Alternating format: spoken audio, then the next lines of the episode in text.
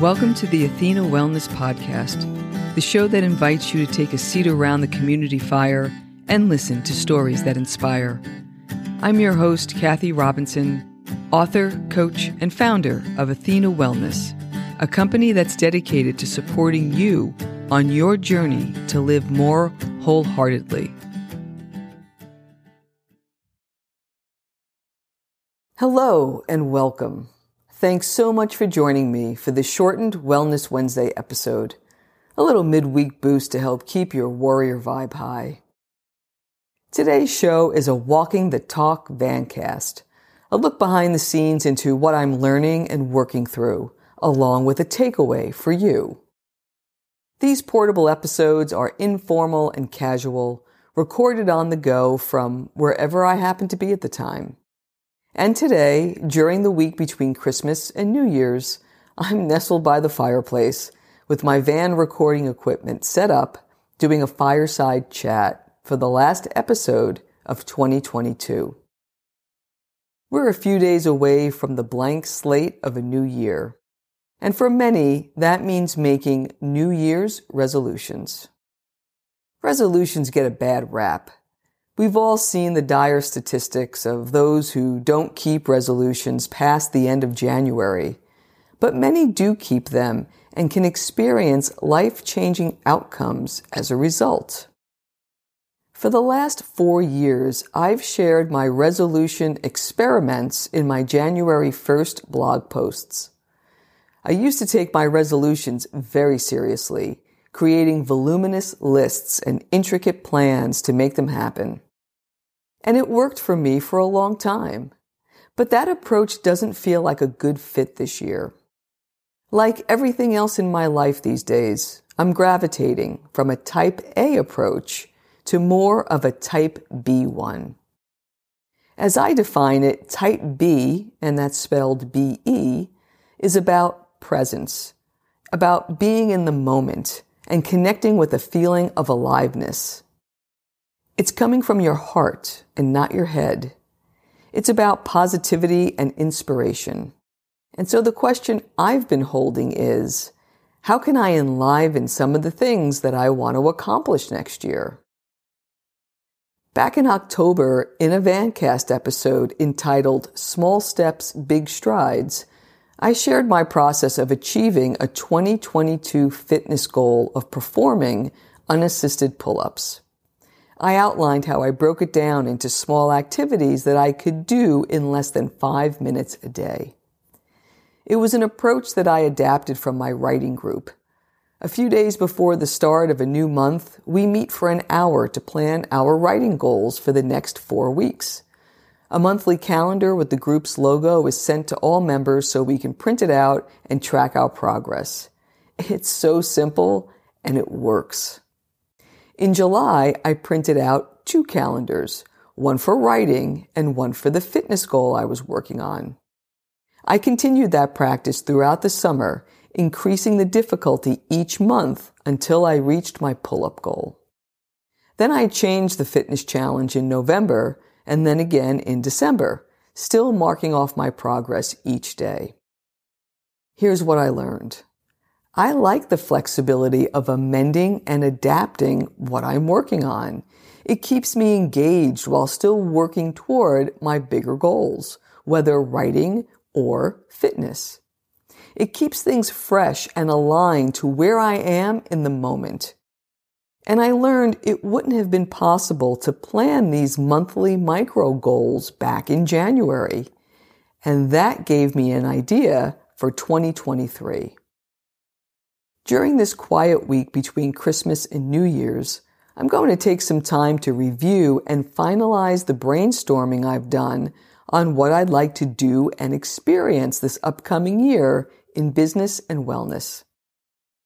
Then each month, as I create my writing plan with my writing group, I'll add another 15 minutes onto that meeting so I can determine what I'd like to try for the next 30 days in the areas of business and wellness like a series of 30 day challenges. 30 day challenges are all over social media, but what I love about creating your own is that they can be designed to build on one another throughout the year in a way that's meaningful to you. And when you're having fun, you don't even realize that you're creating behaviors that can shape your life into one that brings excitement and new horizons. The benefits of an approach like this are numerous, and they include things like consistency, which also is an Athena principle that I define as the art of staying committed and engaged, especially during challenging times. Another benefit is building healthy behaviors and habits, and that's the outcome of consistent action because repetition leads to reliable results. Another benefit is motivation through progress. This creates an environment of continuous improvement where feedback and learning can be applied, allowing adjustments to be made in real time while still moving forward. Another benefit is a good ROI or return on investment. As I mentioned, only a minimal time commitment is required each day. Next is taking action by trying something new. This trial and error approach builds trust with our inner knowing and develops new habits that we begin to rely upon, which builds more trust. And lastly, we continuously build momentum.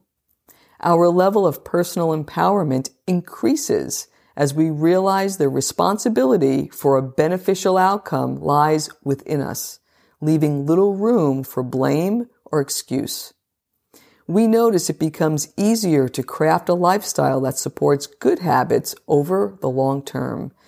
And we begin to embrace the process and the work that's moving us toward our desires. It's been my experience that my intentions come to fruition when I consistently focus my energy and attention. The more I show up for myself, the more I want to show up for myself. And I begin to enjoy the preparation, the effort, the learning, and even the adjustments that I make.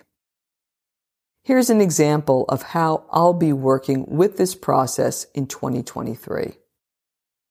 My overall wellness goal for the upcoming year is to continue to build muscle. The muscle I built last year was a byproduct of the weightlifting goals I set and achieved at CrossFit. But I don't want to substantially increase the weight I lift again this year. I'll be 59 in May, and my goal is to keep healthy and active, not to lift the heaviest weight possible every workout. I'm also mindful that maintaining and even building muscle and strength at my age is important for longevity and self-sufficiency. And it involves all aspects of wellness, nutrition, movement, sleep, and recovery, all lending themselves to an array of monthly challenge choices throughout the year. So here's how I'm starting the year. I'll be keeping my three CrossFit and two cardio workouts a week, but my challenge focus will be on increasing core and upper body strength. I haven't decided what January's challenge will be just yet, but it will be a similar format that I've been using. Five sets of a specific body weight exercise each day that takes me no more than five minutes to complete. Here's my invitation for you. Design your own series of 30 day challenges throughout the year. And you can do it by trying these steps. One, select an activity or overarching goal for the year that you find compelling and a bit of a stretch, but achievable. Two, determine one action that you can do for the next 30 days that will move you closer to your overall intention that will take no longer than five minutes a day. Three, find a way to track your progress that works for you through an app or a calendar. Four, at the end of 30 days, reassess. You can stay with the same action for the next 30 days, or you can increase the difficulty, or you can integrate the learnings from the past month and select another action that will continue to move you forward. And lastly, there are several ways that you can support yourself and increase accountability. And they include working with a friend or partner, publicly stating your intentions, and celebrating at the end of each 30 day challenge. I hope you have fun creating your own challenge, whether it's related to wellness or business or any other area of life that you'd like to focus on. Breaking it down into 12 30 day sprints will give you a feeling of accomplishment that keeps you on track to achieve whatever you set out to do this year. A series of month long actions will help you build good habits, keep you feeling positive and inspired and motivated. What a great way to start the new year. And please know I'm wishing you and your loved ones a year of happiness, prosperity, and wellness. Happy New Year. Thank you so much for joining me today. I know there are many ways you can spend your time. Thank you for choosing to spend it with me. Until our paths cross again, be kind to yourself and show your warrior spirit some love. If you know anyone who could benefit from today's episode, please pass it on. And many thanks for supporting the show by subscribing and leaving a review. It means a lot and it helps others find their way to our circle. If you'd like to access the show notes, have a question you'd like addressed on a future episode, or would like a transcript of this episode, visit www.athenawellness.com slash podcast. Until next time, be well.